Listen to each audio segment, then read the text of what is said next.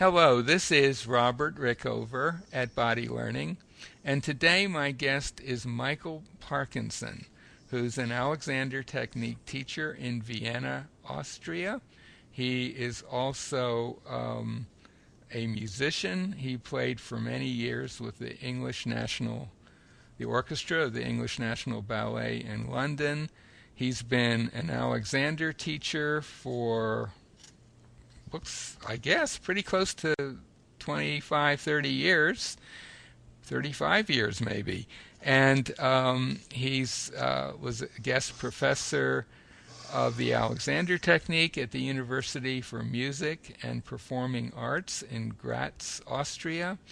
And uh, in 1996, he established the Alexander Technique Teacher Training Center in Vienna, which trains Alexander Technique teachers. Uh, Michael, welcome to the show. Thank you, Robert. Nice to nice to talk to you. Michael, could you begin by giving our listeners a short description of the Alexander Technique? Well, I'm going to dip out of that question a little bit and perhaps say um, what my experience of the technique was or how I came to it, which will give um, certainly the musicians listening some idea of um, what it might be for them, because uh, what it might be for what it was for me and still is for me, and might be for them. I I was. Um, uh, 12 years old when I first started learning the bassoon, and I was a kind of a weedy kid. I wasn't particularly um, strong, and I had this rather hefty instrument hanging around my neck from uh, from the age of 12. And by the time I was 16, um, this instrument had rather got the better of me. And I, I, remember very distinctly going for an audition to the National Youth Orchestra. And after I played, they said, Well, that was quite good, and we'd like to come back next year. But in the meantime, you, you better take care of that left shoulder. And um, I got no idea what this lady was talking about. And I went to the bathroom and looked in the mirror. And sure enough, my left shoulder was about an inch higher than the other one, or probably even more than that, but it was noticeably higher. And this was something that had crept up on me without me even realizing it. I, I guess because I was so, I was struggling to struggling with this beast for so long, I'd um, adopted these rather strange, this rather strange body posture in order to, in, in order to be able to get my hands around the keys and play this thing. And um, it wasn't until I went to the, to the Guildhall School of Music in London and met um, Betty Reiner, as she was then, better known to and most of us these days as Elizabeth Langford. Um, I had Alexander lessons. I was lucky to be able to have Alexander lessons. And the thing about the Alexander technique was that it, it helped me to realize what I was doing to myself because it wasn't the bassoon that was doing something to me. It was what I was doing to myself in order to try to tame this beast, if you see what I mean. Mm-hmm. Um, mm-hmm. And the same goes for, I mean, uh, people often say, you know, it's that I'm, I have this back problem because it's my computer or I'm doing this or I drive a lot. But it's what we do to ourselves in whatever we do, even just sitting, uh, sitting at a table, standing up, waiting for a bus. It's what we do to ourselves without realizing it that usually causes these problems. And so, an Alexander Technique teacher is trying to help people be come to terms with what we're doing to ourselves and help us to find a way to change that, to find a way to be able to do what we do um, without causing this um, uh, this interference with our neuromuscular system, which is what it boils down to, really. Mm-hmm. Um, and and just to interrupt for a second, the, yeah. the, the, the the fact that you yourself had no idea that you were hunching one shoulder up mm-hmm. is is something that Alexander teachers see all the time. Things like that that people will have um, distorted patterns of posture and movement that they themselves are are usually unaware of. They may be aware of the unfortunate consequences of them, like uh, pain or discomfort or whatever. So, yeah. in terms of uh, if, if, the technique, as you say, is about learning how to um, release harmful patterns like that, uh, certainly a first step is learning what they are. Absolutely. And, uh, yes, and I mean, the thing about it is, of course, that um, Alexander himself, uh, Frederick Matthias Alexander, spent a considerable amount of time uh, standing in front of mirrors to observe himself. And, and, this is a painstaking process that very few of us would have the um, would be able to want to even embark on. But with an Alexander teacher, with somebody who with a with a skillful eye and a skillful hand, can bring these things to your attention relatively quickly. And of course, as Alexander himself said, you that the hardest things to get rid of are the things that don't exist. Now, if you don't know what you're doing, it's very hard to stop doing it. Mm-hmm. And, we're, and we're, the, the, the, the phenomenon we're really dealing with as Alexander teachers or as Alexander students is this question of unreliable sensory appreciation, a, a term that Alexander himself coined.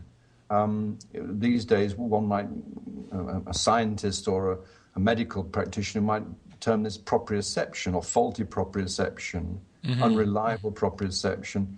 This a sense of position. Um, what what exactly am I doing? Mm-hmm. And we, this becomes very distorted with time. If you do the same thing as I did with my shoulder over a long period of time, then it no longer comes to your attention until, as you say, it starts to hurt or we feel tense or whatever, and the problems begin. We get perhaps numbness in the fingers.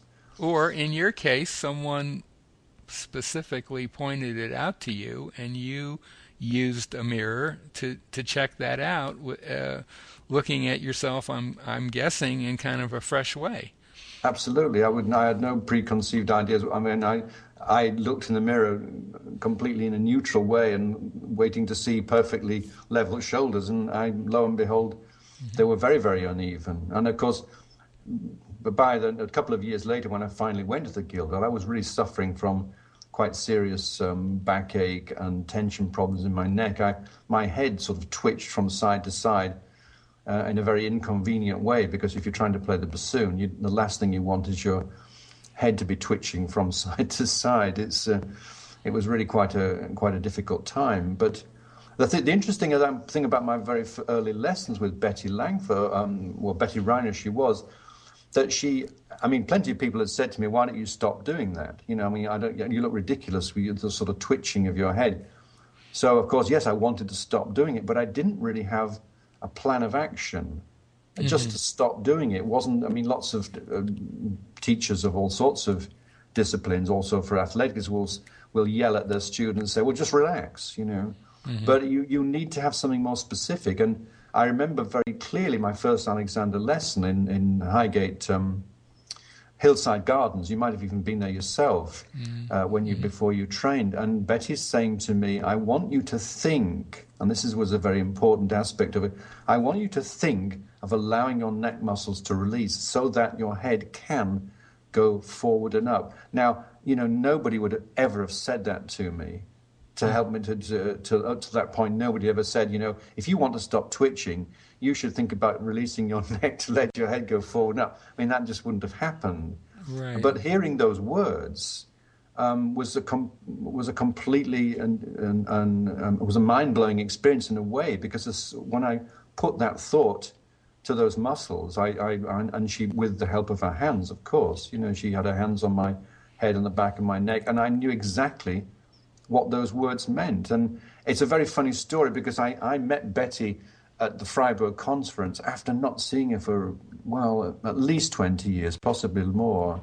And I told her that when I left that lesson, I walked up the road and it was something was very odd, and I, and I, I, suddenly realized what it was that I didn't want. I hadn't this urge to twitch because it, this twitching was actually a way, my way of trying to relieve tension in my neck. Mm-hmm, mm-hmm. But in actual fact, what I was doing, I was just creating more. Um, I mean, sometimes people with, with, with, backache, they'll kind of arch the back and pull the back in, and it changes something, so there's a temporary relief, but it doesn't go away. Well, and and, it, it's in a way it's kind of a rearranging of tensions. Yeah. Um, sweeping the dirt from one place to exactly next, and yeah. if you know people who you can see people often uh, if, if, you watch people who are sitting they'll they're if they're habitual slumpers every once in a while they'll kind of arch their backs and brace, themselves, brace themselves up, and that does provide some very temporary relief. But but they're not going to stay there, and if because if they did, they would have a whole another set of discomforts. So the so your experience was one where an Alexander teacher showed both using words and uh, her hands mm-hmm. guided you into a different relationship of your head to your neck and your upper torso, mm-hmm. and kind of uh, I won't say attacked the shoulder problem, but help, helped alleviate the shoulder and uh, head moving issue in a somewhat indirect way, which you you and probably most people would never have occurred to them to do.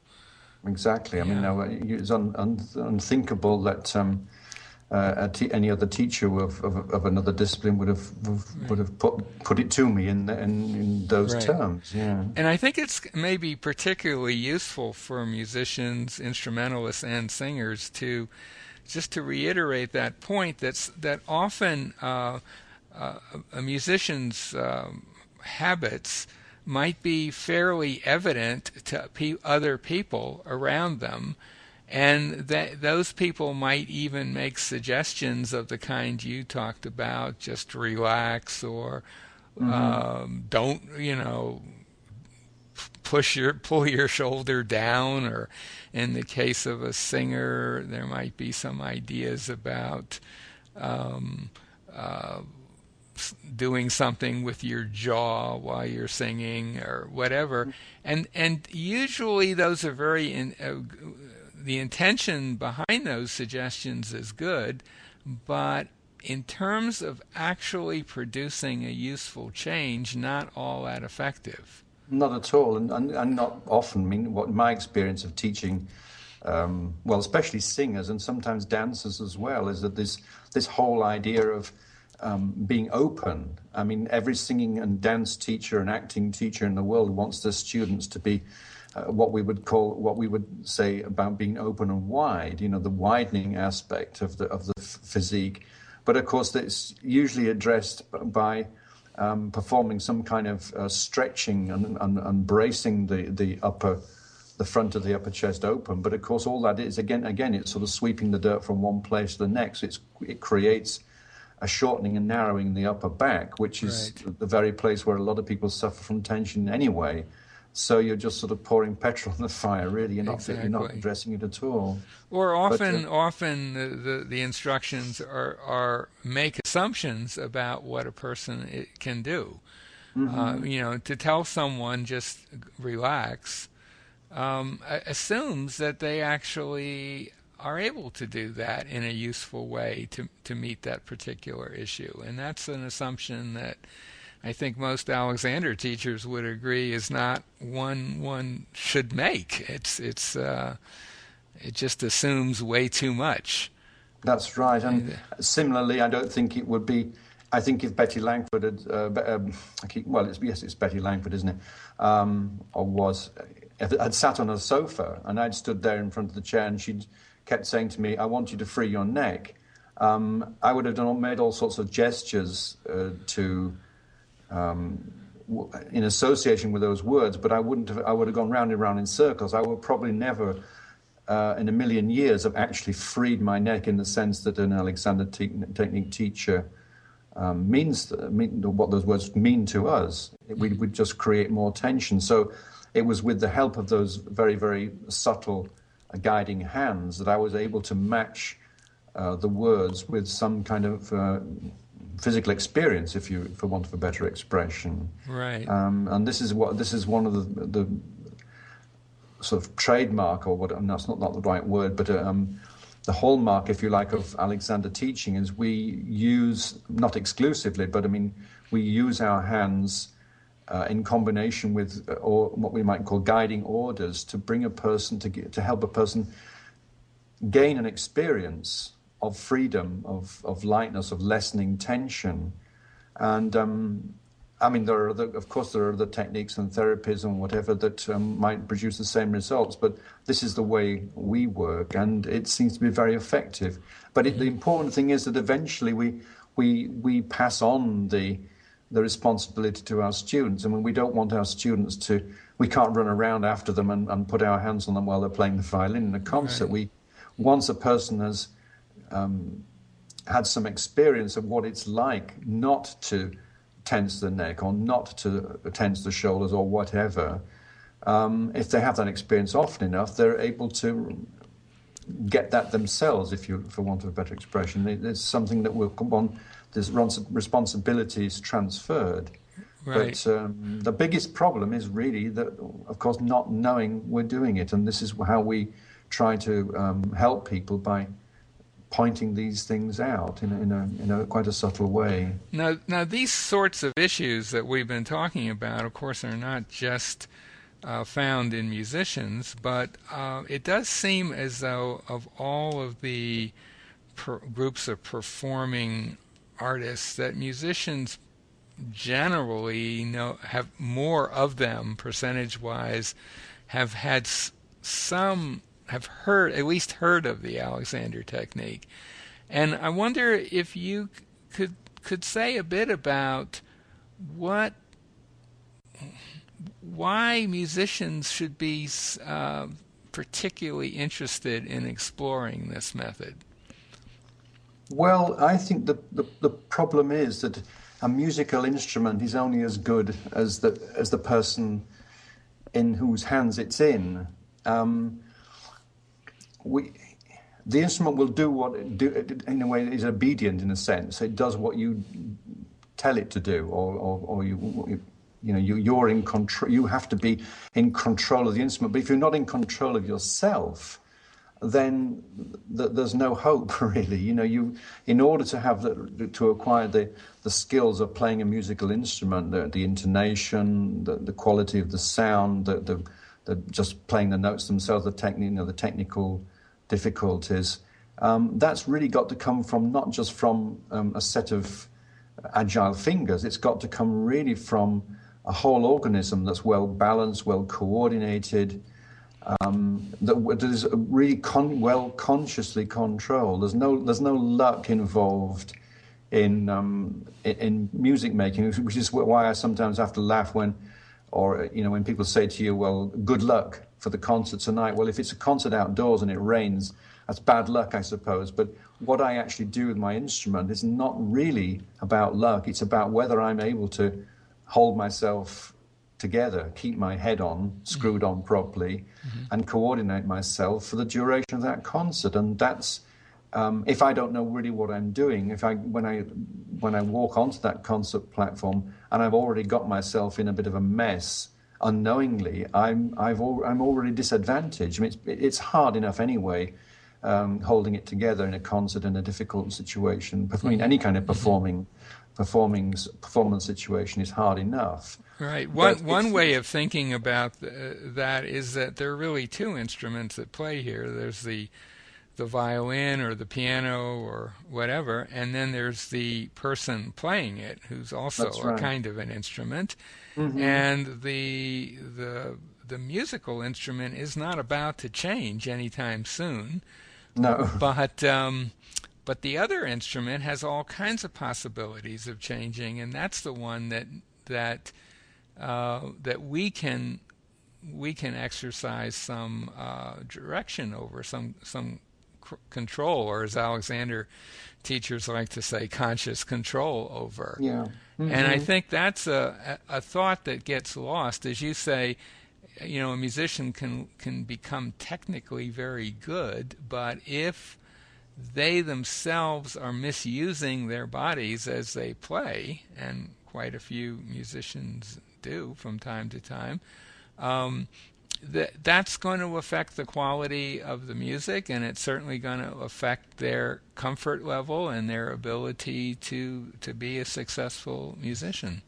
That's right. Yeah. It's a, I mean, it's a tough job. I mean, I have to say that the sort of level I was playing at in on the, in the London scene, it's it, I was sort of I wasn't particularly high up the totem pole, but the higher you get up that into those, you know, if you're playing with the Berlin Philharmonic or the London Symphony Orchestra, this is a huge responsibility, and you know you you're bombarded with a lot of stimuli. You know, you have the conductor, you have the recording engineers who want value for money. You've got mm-hmm. an audience. Mm-hmm. You've got colleagues that you're you're mm-hmm. almost at the point of being overwhelmed mm-hmm. by I, these I, various stimuli. Yeah, if I could interject a personal note, I am not in any way a musician, but for reasons that are partly accidental. Many, many of my students are. And when I first started teaching, right after I became an Alexander teacher, I was living in, in Toronto, and a lot of my students um, were were students at the university or the the uh, Royal Conservatory, which is right near where I lived. And I was astonished when I uh, started working with them uh, what kind of schedules they had, how many hours a day they were they were practicing, mm-hmm. and it it really uh, seemed to me that um, that they had taken up what struck me as one of the most challenging physical uh, uh, professions around. I, I I always used to think, well, athletes, you know, professional athletes, that's pretty pretty high level of uh, of using your your body as part of your work. But I I would say that musicians it's at least as demanding in somewhat different ways. Mm-hmm. So constant re- same motions over and over again. The long ske- the dreadful schedules that professional musicians had. I remember one of my early students played in an orchestra at, for a musical in Toronto, and I mean, when she she told me what what it, you know the matinees on the weekends, sitting in the pit for like three hours. I mean, I just found that staggering. I I uh, I never had I had no idea that musicians work that hard and put no. so many demands on themselves. So maybe right. that's one reason why musicians uh, do uh, tend to gravitate towards the technique a bit more than than uh, other performers. Um, yeah. We're coming a, a, bit towards the end of the conversation, and I wonder if there's anything that you'd like to mention that we haven't touched on. Well, I think one thing is, of course, then people are asking the question, how can I get to the Alexander technique? And, and mm-hmm. I think is I'm always surprised when I um, in Vienna I teach a group of American students who are on exchange here, and every time they come to Vienna at the beginning of each semester, the new group comes in, and I say, just as a matter of interest, how many of you have either heard of or had the opportunity to uh, come in contact with the Alexander technique. And I'm, I'm oh, since about the, well, five years ago, I started doing this. At the beginning, five years ago, almost nobody had even heard of the Alexander technique. And I'm very pleased to say that in certainly in this last year, that all out of a group of say 50 students, probably 40 have at least had one uh, albeit brief en- uh, encounter in a, group workshop or something. So I think if you if you whether you've got a problem or not, because you know you day you might, you can't, you know, we're not. Um, nobody's immune from the wear and tear of being a musician. If you have the opportunity to uh, take a class or better still individual lessons, then you know get your name on the list, sign up for it, and um, and just see what it's about. Because I think it's sometimes you know when there's a class available, there's sometimes there's lots of things on offer, and you might not realize that this could be something that could really help you. And um, especially if you are having difficulties, just go online, find out if there's an Alexander teacher, first of all, in your school or, or if, in your town. Mm-hmm. Um, and, and go, go, to these various websites and, and mm-hmm. see what's on offer because uh, I think you, you, there's a lot to be gained from it. As, and as you, as you said, Robert, music making, um, orchestra playing is a is a tough business. It's um, you need to look at you need to be fit and fit in the sense of well coordinated. Not you don't have to be physically strong or uh, you don't have to be a marathon runner, but you need to know how to just to sit there and churn out those notes, um, like you say, matinee, evening, touring, and all the rest of it. Right. It's, it's a tough, it's a tough it, it life. Is, it is a tough life. Well, mm. um, I and I totally agree with your your sentiments about checking out what's available to you. What we're going to do, uh, what I'm going to do is put uh, next to the interview a link to a website that will enable you to find a teacher anywhere in the world, and we'll also put a link to your website. So mm-hmm. anyone who happens to be in Vienna, Austria, uh, they can contact you, I assume, for lessons or classes. They can indeed, and, and they can uh, visit the training. They can visit your school. training course and see yeah. how Alexander teachers are produced. It's a, a pretty intense process. Mm-hmm. um, usually about three years in length, pretty several hours a day for that uh, for that period. So I think this might be a good place to to bring the conversation to a close. Um, my guest today has been Michael Parkinson, who um, is a bassoonist and uh, has played for many years in the orchestra of the English National Ballet in London. He also um, has trained as an Alexander teacher and has been a, a teacher for uh, longer than me, and I've been one for 30 years. So I'm guessing you must it must be about 35 to 40 years. Well, I finished in, in 1979. Okay, so okay. I'm, I'm so math, so. about 32, 33 years. Yeah, that sounds about right. And uh, he he lives and works primarily in um, in uh, Vienna, Austria. He's also uh, he established the Alexander Technique Teacher Training Center in Vienna, and he plays at uh, festivals in Europe and other, mainly Europe, I guess. Yeah. Um, so, uh, and we'll, as I say, we'll put a link to his site and a site that will enable you to find out pretty much anything you want to know about the Alexander technique, including um, how to find a teacher in, your area.